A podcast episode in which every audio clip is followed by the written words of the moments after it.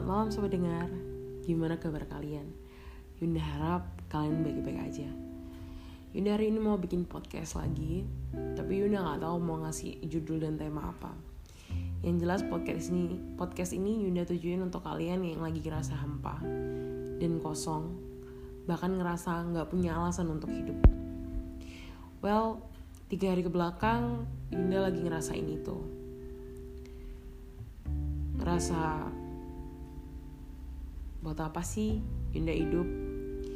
Karena kebahagiaan yang Yunda rasain sebentar tiba-tiba hilang. Dan Yunda ngerasa apalagi nih alasan Yunda untuk hidup? Sampai Yunda mikir apa Yunda akhirin hidup ini aja ya?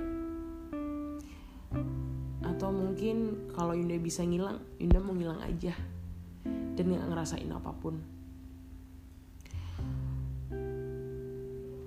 Well, buat kalian yang mungkin lagi ada di posisi ini, jangan larut dengan perasaan yang kalian rasain. Kalian harus berdamai sama diri kalian dulu. Kalian harus bisa lebih tenang menghadapin perasaan ini dan percaya bahwa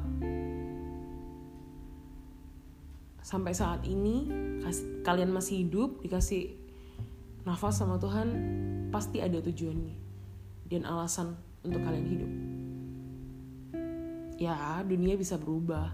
Bahkan kebahagiaan kesedihan juga bisa bisa berubah sepersekian detik